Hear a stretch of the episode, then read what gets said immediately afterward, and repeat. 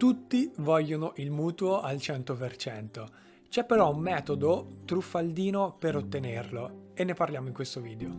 Prima di cominciare vorrei invitarti a sostenere il nostro progetto di divulgazione del mercato immobiliare in maniera semplice e chiara. Ti basta iscriverti al canale e se vuoi attivare la campanella per rimanere aggiornato quando pubblicheremo dei nuovi contenuti che possono esserti utili. In questo video andrò a spiegarti tutte le fasi della truffa del mutuo al 100%. Te le spiegherò non perché eh, tu le debba replicare, ma per fartela riconoscere ed evitare. Devo però prima fare un preambolo. Le banche solitamente quando arrivi ad acquistare un immobile possono erogarti fino all'80% del valore di quell'immobile. Il valore viene calcolato da un tecnico, un perito, incaricato dalla banca. Quindi, supponendo che il perito stimi quell'immobile 100.000 euro, la banca sarà disposta a dartene 80 e tu devi mettere di tasca gli altri 20 che mancano. Cosa succede se quei 20 non ce li hai,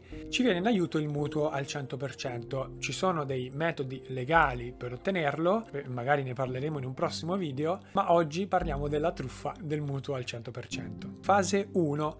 Accordo tra acquirente e venditore. In questa fase l'acquirente e il venditore si mettono d'accordo su un prezzo di compravendita, supponiamo sempre i soliti 100.000 euro.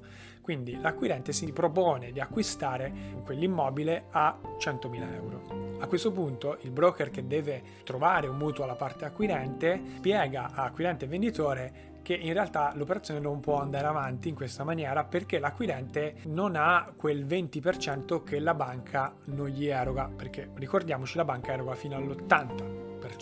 C'è però un modo, dice il broker, possiamo dichiarare nell'atto di compravendita che invece di acquistare a 100.000 euro stiamo compravendendo la casa a 120.000 euro. In questo modo eh, la banca calcolerà l'80% di 120.000 euro e darà più o meno i 100.000 euro che servono per comprare la casa. Ovviamente a questo punto ci vuole l'accordo di tutte le parti in gioco, quindi del venditore che è disposto a dichiarare di più in atto, dell'acquirente che è disposto a prestarsi a questo gioco e del broker che dovrà fare le sue dichiarazioni alla banca. A questo punto non resta che stipulare una proposta con un prezzo che invece di riportare 100.000 euro come sarebbe il reale accordo, riporta 120 e poi magari fare una scrittura privata dove si prevede, una scrittura privata che nessuno oltre alle parti in gioco dovrà vedere, dove si prevede cosa succederà a questi 20.000 euro in più che vengono dichiarati rispetto all'accordo iniziale di 100.000 euro. Fase 3. Per portare a termine la truffa c'è bisogno però anche di una perizia truccata, perché se vi ricordate il valore dell'immobile viene calcolato dalla banca in base a una perizia fatta da un tecnico. Il broker deve avere dei periti di fiducia che di solito dietro un compenso da parte del broker dichiarano dei prezzi più alti, cioè periziano la casa dei valori più alti rispetto a quelli che sono in realtà quindi sono disposti a periziare un immobile che ne vale 100.000, periziarlo a 120.000. Questo farà sì che la banca calcolerà il suo 80% su 120 e non su 100.000 fase 4 che è anche l'ultima. Si arriva a rogito, quindi a questo punto si dovrà scrivere nel rogito che l'immobile viene compravenduto a 120.000 euro. Questo si abbina alla perizia fatta dal perito, sempre di 120.000 euro, e quindi la banca erogherà 100.000 euro, dando così un mutuo tra virgolette al 100%. Per la banca però non è al 100%, è all'80%. C'è però un altro ostacolo. Quando si fa una compravendita ci deve essere un effettivo spostamento di denaro e bisogna allegare, bisogna allegare all'atto gli assegni eh, per cui si sposta questo denaro o le ricevute dei bonifici. Quindi come gestire questi 20.000 euro in più che in realtà non passano dalle tasche dell'acquirente alle tasche del venditore? Ci sono due modi principali per gestire questa situazione o si dichiara in atto che quei 20.000 euro sono già stati pagati precedentemente con un assegno bancario o con un bonifico e eh, si spera che il notaio non li chieda ma dovrebbe allegarli all'atto, oppure si fa un assegno falso quindi assegno compilato e tutto quanto, che però non verrà mai incassato dall'acquirente, ma viene distrutto subito dopo aver fatto le fotocopie da allegare all'atto.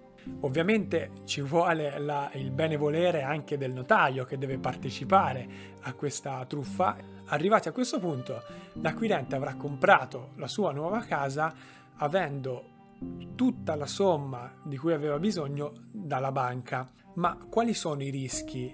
I rischi sono legati soprattutto al fatto che muovendoci in questa maniera stiamo truffando l'istituto bancario, ovvero l'acquirente, il venditore e il broker che partecipano al gioco stanno dichiarando il falso verso l'istituto bancario, quindi stanno truffando l'istituto bancario e quindi eh, ci sono i reati di truffa e di tentata truffa anche se si scrive semplicemente qualcosa inerente a questa metodologia.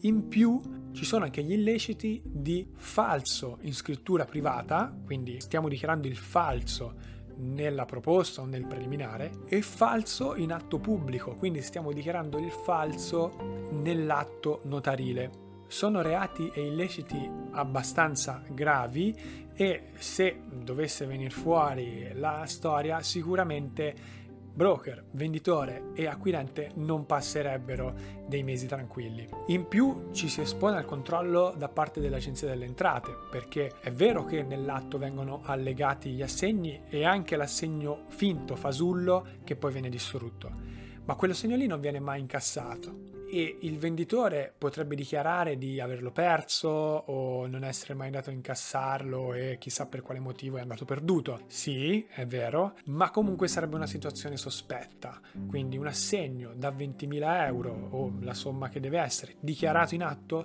ma lo spostamento di denaro non c'è mai stato. Quindi fate attenzione quando broker soprattutto vi propone un mutuo al 100% seguendo eh, la strategia del falso in atto pubblico perché andrete a truffare la banca e vi esponete al rischio di controlli dall'Agenzia delle Entrate. Spero che questo video possa esserti utile ad evitare delle situazioni spiacevoli. Se ti è piaciuto e ti è utile, fammelo sapere con un mi piace, è un'indicazione per me che questo tipo di contenuto è utile e così potrò farne di nuovi e potrò spiegarti altre truffe da evitare all'interno del mercato immobiliare.